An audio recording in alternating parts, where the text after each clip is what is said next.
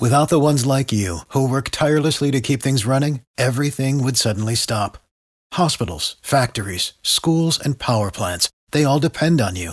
No matter the weather, emergency, or time of day, you're the ones who get it done. At Grainger, we're here for you with professional grade industrial supplies. Count on real time product availability and fast delivery. Call clickgrainger.com or just stop by. Grainger for the ones who get it done. Every team, every topic, everywhere. This is Bleav. Welcome back in, everybody. It's the Bleav in Patriots podcast right here on the Bleav Podcast Network. I'm Brady Farkas. We took last week off digesting uh, the Patriots' end of season, not being in the wild card round for the first time, well, not being in the playoffs for the first time in God knows how many years. So it was 2000 and uh, the 2008 season when Tom Brady got hurt. So we're now on the eaves of the uh, championships, and surprise, surprise, that Tom Brady guy is in them again. So uh, we'll get you uh, ready. We'll kind of give you the update on what's up with the show and what's happening throughout the offseason as well. Aaron Wells will be in here momentarily. We'll address a couple of things off the top. The podcast is brought to you by uh, Bet Online, betonline.ag. If you're looking to get some action in on the playoffs, on the Super Bowls upcoming, on the championship games upcoming this weekend, Bet Online is the only place you're going to do it. BetOnline.ag. Do it safely, do it responsibly. Team bets, coaching props, all of it. Uh, look, it's fun. In-game betting, pre-game betting, basketball betting, hockey betting, futures betting, football betting. You can do it all. Just again, do it responsibly. BetOnline.ag. Aaron to the podcast of the Bleav in Patriots podcast on the Bleav Podcast Network. All the news, opinions, and insights on your six time Super Bowl champion, New England Patriots. Now, it's your host, me, Brady Farkas. All right, everybody, welcome back in here to the Bleav in Patriots podcast right here on the Bleav Podcast Network. Joining me is Aaron Wells. You will notice that Doug Flutie is not here. So, former Pats quarterback and, uh, you know, two different occasions. Pat's quarterback, CFL Hall of Famer, Heisman Trophy winner. Um, Aaron, what's up, man? How are you? I'm good. How are you? Good. Aaron has been our producer all the way throughout this season. You don't hear from him a ton, but uh, you will start hearing from him a ton over the course of the off season. So uh, Aaron has done a great job. If you have listened to us, um, you know, for the last couple of months, Aaron's been doing everything behind the scenes. So Aaron, pumped to have you take on a uh, a bigger role as we hit the off season. So uh, you know, continued welcome aboard to the more vocal side of things. Thanks. I'm excited. I'm always happy to uh, blab about the Patriots. Anybody who knows me knows that. So not so not not not excited. You know. so let's address this. Uh, Doug is not going to be doing the podcast with us anymore, and we can say, Aaron, that we launched the next phase of his media career. We can't say what it is yet, but uh, Doug has moved on to an opportunity that's a more regular opportunity um, that's going to be on a really big platform. So we are pumped for Doug. He's going to continue to be a part of my radio show in some way. We probably hear from him on this podcast too. So he and I are good. We were texting the other day. He's super pumped, um, but just uh, given all the constraints of his new gig, he can't be with us here. So uh, you know, we will miss him. We wish him the best. Aaron, I know you and I have learned a lot from him and uh, enjoyed his stories, and uh, we will continue on. I know. I definitely miss getting to hear the X's and O's stuff. I, I eat that up. Um, but that's sort of the nature of sports media is a lot of times if you get a gig somewhere, you can't have a lot of stuff elsewhere. So it's just sort of the way it is. So that is the way it is. Doug is great. We will miss him. Again, you'll hear from him in various ways, I'm sure.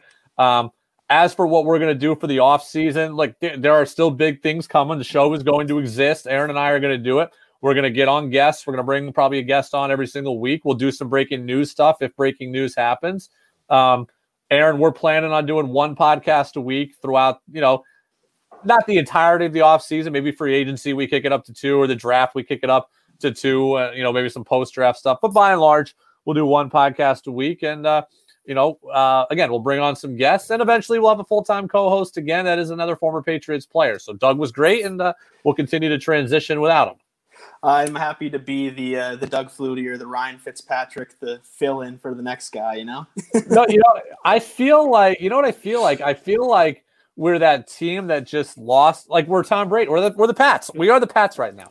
Tom yep. Brady leaves, and you know, we're trying to figure out what our next direction is. We got some stopgap guys. Doug was in here. You're in here now. We, so we've lost Doug. Now you're here. We're going to bring on some other people, and uh, we're trying to figure out: should we draft somebody? Should we go with the stopgap veteran guy? Do we bring in a retread? Do we go for a home run? I don't know what we're going to do yet. So you're obviously Bill Belichick in this scenario. Does that makes me Cam Newton then? I'm not Bill Belichick. Actually, the people the people that believe are Bill Belichick. Mm. I am I am Josh McDaniels calling the plays, and uh, we're trying to figure out if you're Cam Newton or if you're our Jimmy Garoppolo. I'm not quite sure who you are, but I'm going to do my best to be Dak Prescott or Deshaun Watson or something. You know, or Matt do you think Jones. The, do you think the Patriots should trade try to trade for Deshaun Watson? I do. I would love that. Um, his would you contract, give up five first round picks for him? I mean, he's a generational talent. His contract is backloaded, which gives us time to get ready for that, you know, 30, 37, 42 million dollars a year situation. So I don't hate it. I, I, the, the biggest problem seems to be that he doesn't want to go to New England. He apparently wants to go to Miami, which well, is interesting. I'd understand why he'd want to go to Miami. They go in there with the league's top scoring ranked defense, at least for the 16 weeks of the regular season. They got blown out in the week 17 against Buffalo. I think that threw it for a loop, but They've got the number three pick in the draft, therefore they could theoretically get him a weapon. Um, maybe DeVonta Smith out of Alabama. Um, Brian Flores is a good young head coach. So I mean, there's an understandable reason why Miami is appealing. Um, I would trade for him also. I would not give up five first round picks. I'd do three and Stephon Gilmore if they wanted, because he's going to be a free agent at the end of next year, anyways. I'd trade for Watson too, but I just don't see it happening. One, the Pats don't have appealing first round picks. Like the Dolphins have three, the Jets have two. They could, um, you know, give up those picks and they'd be exponentially better.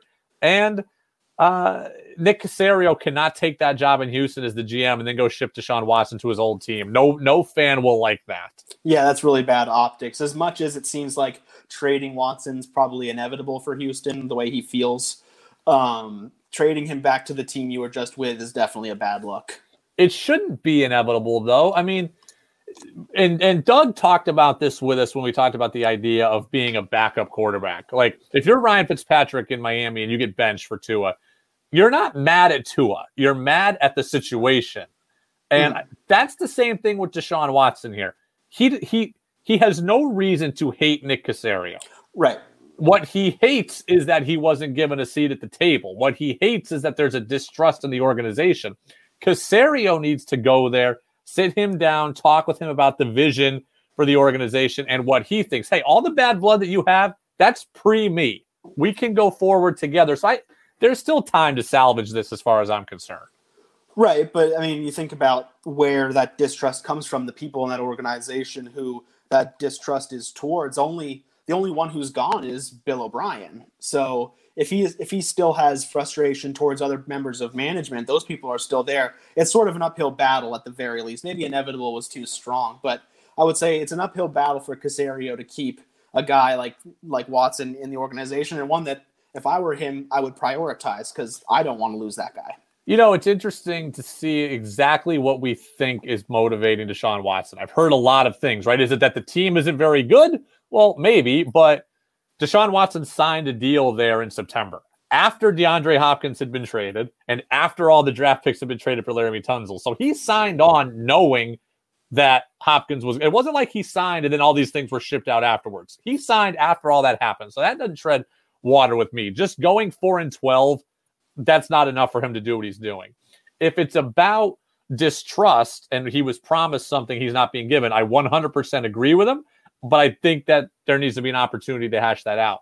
And the other thing that's really interesting is, and, and I try not to speculate on issues like this because we just don't know, but there's been thoughts about, you know, that Deshaun Watson does not like how the Texans have handled kind of the social justice initiatives. And Cal McNair, or the McNair family rather, was used the phrase, you know, inmates running the asylum, calling the players inmates. That didn't sit well with people around the league. So that's possible. But as far as I understand, Woody Johnson, who is um, the owner of the Jets, is you know on Trump's UK delegation team. Like like so these guys are involved with the president also. So if it's about social justice and politics and the president, it, these other places are in bed with him also. Right. And I think that's sort of something that's just sort of the nature of the NFL right now is if you have strong opinions about where your owner stands in terms of social justice stuff, it's largely pick your poison. I mean, a lot of these guys do not see eye to eye with the players in every way. I mean, that's sort of the way sports are in general in terms of a lot of issues. That's why the Players Association and the teams, you know, fight so much is that there's a lot of different opinions in terms of business direction and values and stuff. So if that's Deshaun Watson's reasoning, I don't know as he's going to be able to just pick another team and have that situation be a whole lot better.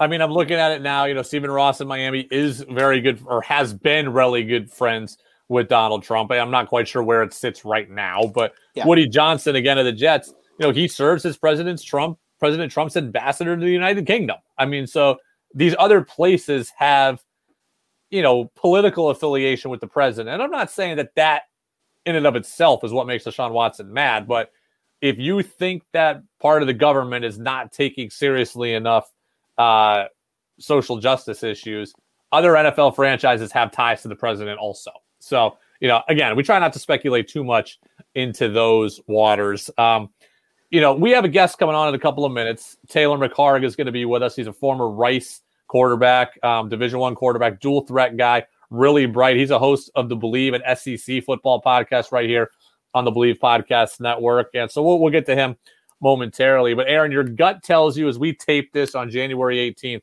do you want to see the Patriots just draft the guy and make that guy their future, or do you want to see them go for a trade or just sign a stopgap? Like, there's three avenues here. What do you like? Um, so there's it's it's tough to say because my gut tells me that the uh, the model of draft a talented quarterback and have them on a rookie deal playing is a pretty solid way to go. But the reality is, if you're going to want to go get weapons, that's a month between the start of free agency and the draft where you're going to have to convince wide receivers you have a quarterback plan or they're not going to want to be here. So if you're drafting, you know, Mac Jones, uh, you're going to want to probably draft some skill position guys too because you're not going to get the premier dudes or you're going to want to make some value plays. That's what my gut tells me though because that's a way cheaper option and I do like what I've seen from Jones. It depends really on if the scouts in New England feel the same way. Oh, I don't want Mac Jones. I'm out on him, but I want the Patriots to draft a quarterback. Um, I want them to trade up if they need to into the top 10. That's where my gut is at right now. You're right about the, the lag time between the draft, you know, free agency being first and then the draft.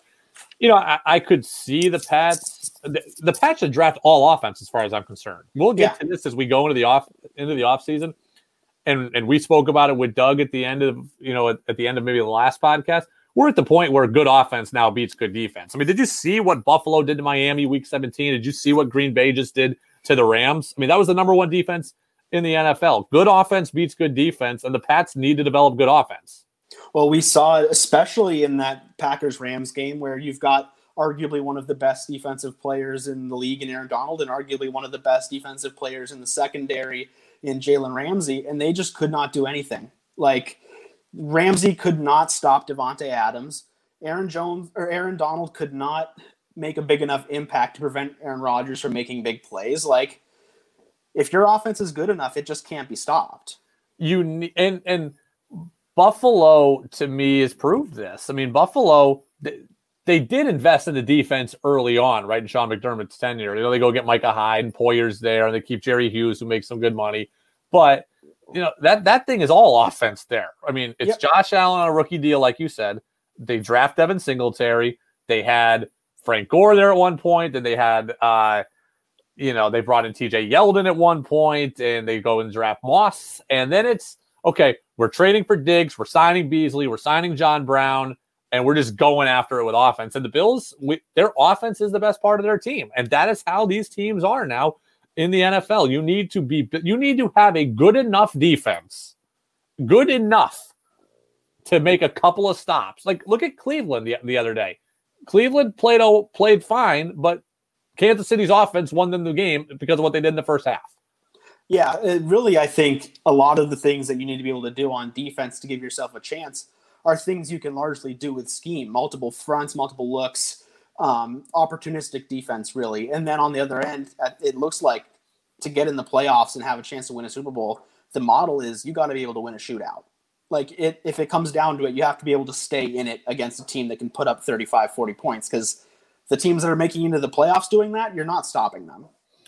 All right. Well, Aaron, we've got plenty of time to vet this out over the offseason. Like we said, we're going to do one podcast a week. We'll probably go to like, you know, maybe 45 minutes to an hour every time that we talk every week. Uh, remember, you can subscribe, rate, review Apple Podcasts and Spotify. Right now, though, I want to bring on our guest from the Bleav in SEC Football podcast. It's our guy, Taylor McHargue, former Rice University Owls quarterback. Welcome back. It's the Brady Farkas Show right here on WDEV, AM and FM, and WDEVradio.com as we continue to examine the Patriots quarterback conundrum the entire offseason. We are just in the early days of it. To help me uh, talk a little bit about uh, the Pats, but also the college QBs the Pats may covet, is Taylor McHargue, who's a former uh, college football player at Rice University, dual threat quarterback, also the host of a uh, podcast on the Bleav Podcast Network, Bleav in SEC Football. Taylor, man, thanks for being with us. How are you?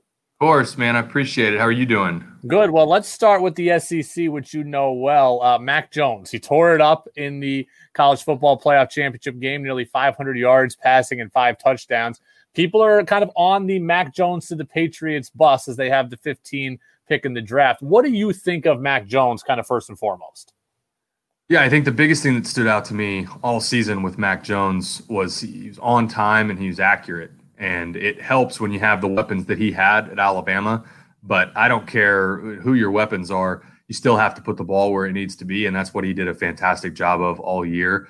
I think he's the type of player that in a, in a, a Bill Belichick offense and in that system could potentially thrive because I think he's going to take in a lot of information. He can do it quickly. And the biggest characteristic that you have to have in the NFL at the quarterback position is accuracy. Above everything else, it's not arm strength, it's not big playability. What made, you know, Tom Brady of all people, he's still, however, I think he's what, 41, 42, even 43. at this age, 43, he can still drop it in a, a very small window, everything really inside of about 35 yards. And you can play a long time when you do that. Now, I, by no means am I making a, a comparison between Tom Brady and Mac Jones, but I'm emphasizing that accuracy at the college level, if, if you can be that accurate, a lot of times that translates nicely to the NFL. And, and I think he has that quality. You know, I think another reason a lot of people like the idea of Mac Jones to the Patriots is because of the Nick Saban effect. Saban and Belichick are friends. They used to coach together, so they obviously know each other and respect each other's opinion.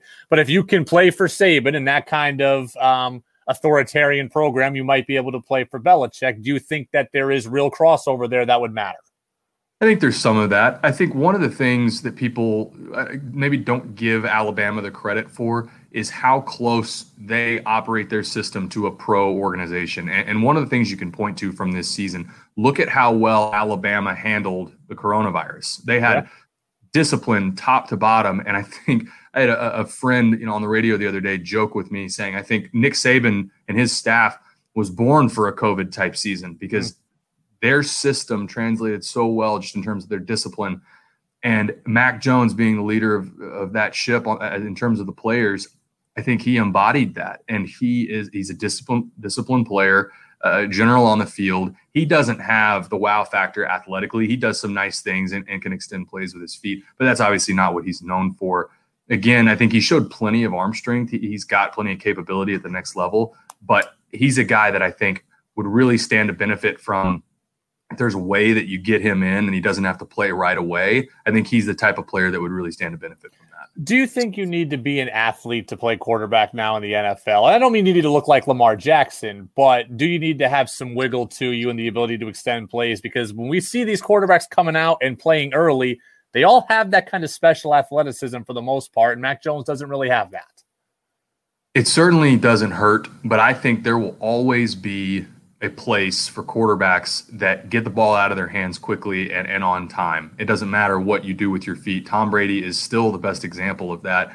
You know, I, I like to think of an Aaron Rodgers who has the athleticism to move around the pocket and extend plays, but Aaron Rodgers by no means has made his money and his career by you know, running first, right? No one's ever going to confuse him with a Lamar Jackson.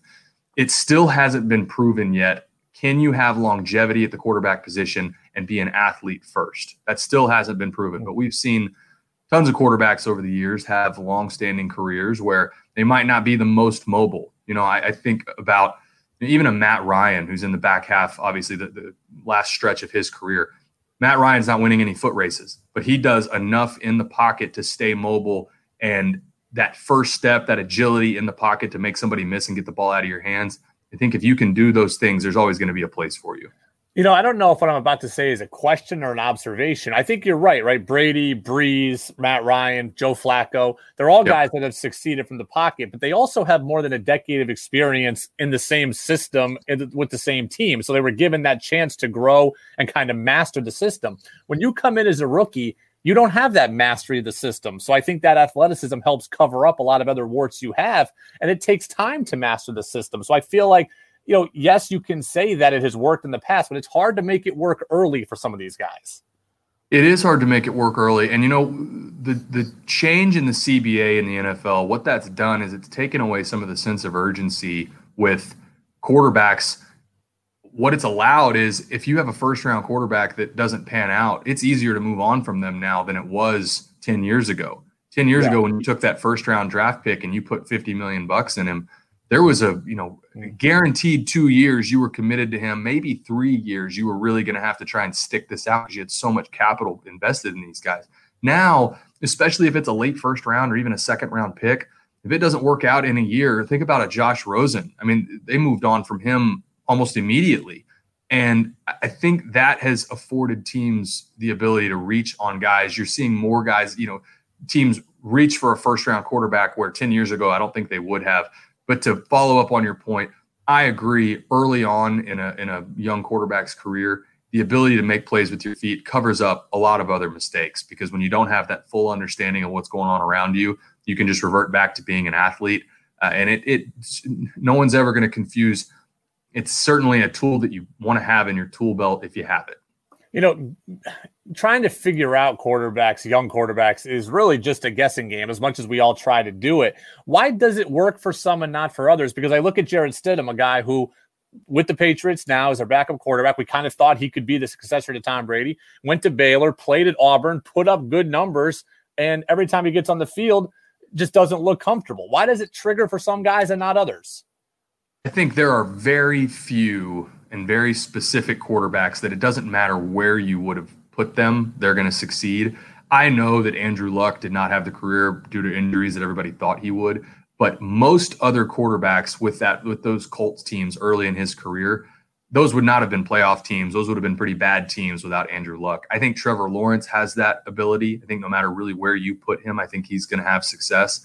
But you're right. For most quarterbacks, it's a crapshoot. No one ever imagined what Russell Wilson was going to turn out yeah. you know, as a third round pick a few years ago. The one that I completely missed on was Josh Allen. I thought yeah. there's no way that this guy, I think I, I thought it was going to be an EJ Manuel part two. I, I, just didn't think when you look at his accuracy issues his senior year at Wyoming.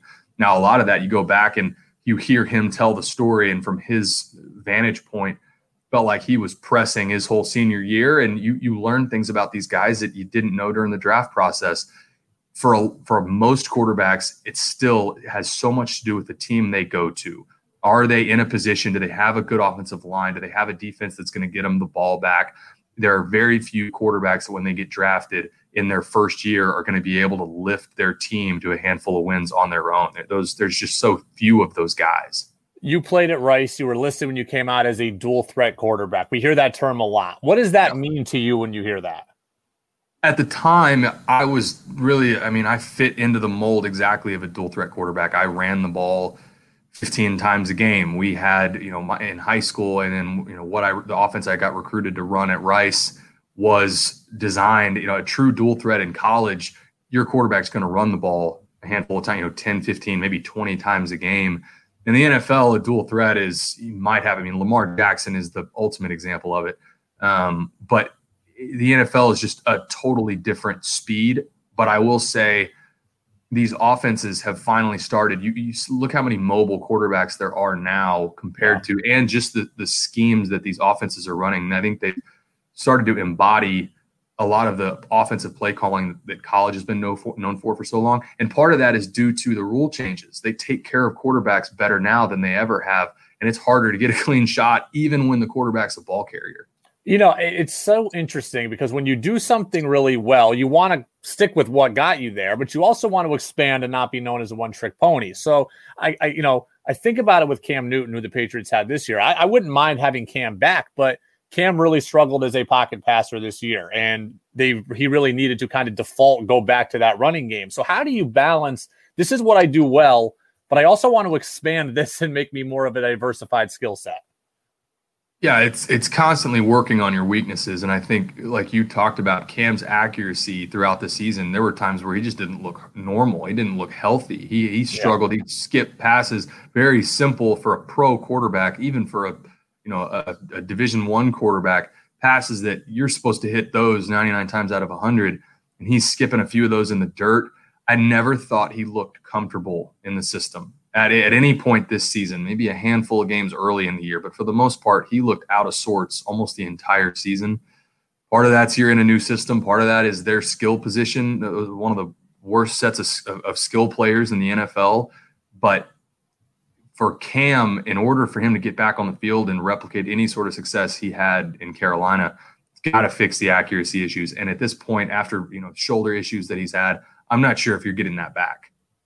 How i mean how would he's 31 years old. Like how would you go about fixing it? You've been throwing the same way for your whole life and then maybe you got to tweak it because of the injury. Like that's a hard thing i would think to fix at this point in his career yeah you look at chad pennington back in the day that went from being a, a guy in college that was really known for having a pretty good fastball and then after a couple shoulder surgeries he had to there's a, a famous interview of him talking about how he had to reteach himself his timing and his footwork because he had to get the ball out that much faster.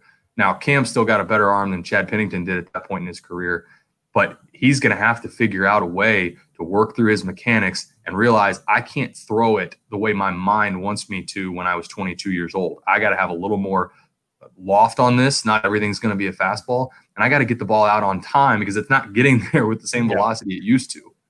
Let me get you out of here on this. Kind of go back, circle back to something we were talking about earlier. We were talking about Mac Jones, and you said his accuracy is really, really good. Well, Tua's accuracy is also really, really good. And people in Miami are wondering already if he's the guy. And I think that's unfair. I think that's premature. But accuracy seems to be like it's a prerequisite to play in the NFL. And it, the people aren't really giving him that as a great trait. They're saying you have to be able to do that. So why the doubts on Tua? Because whatever doubts there are about Tua, I would say kind of exists with Mac Jones also.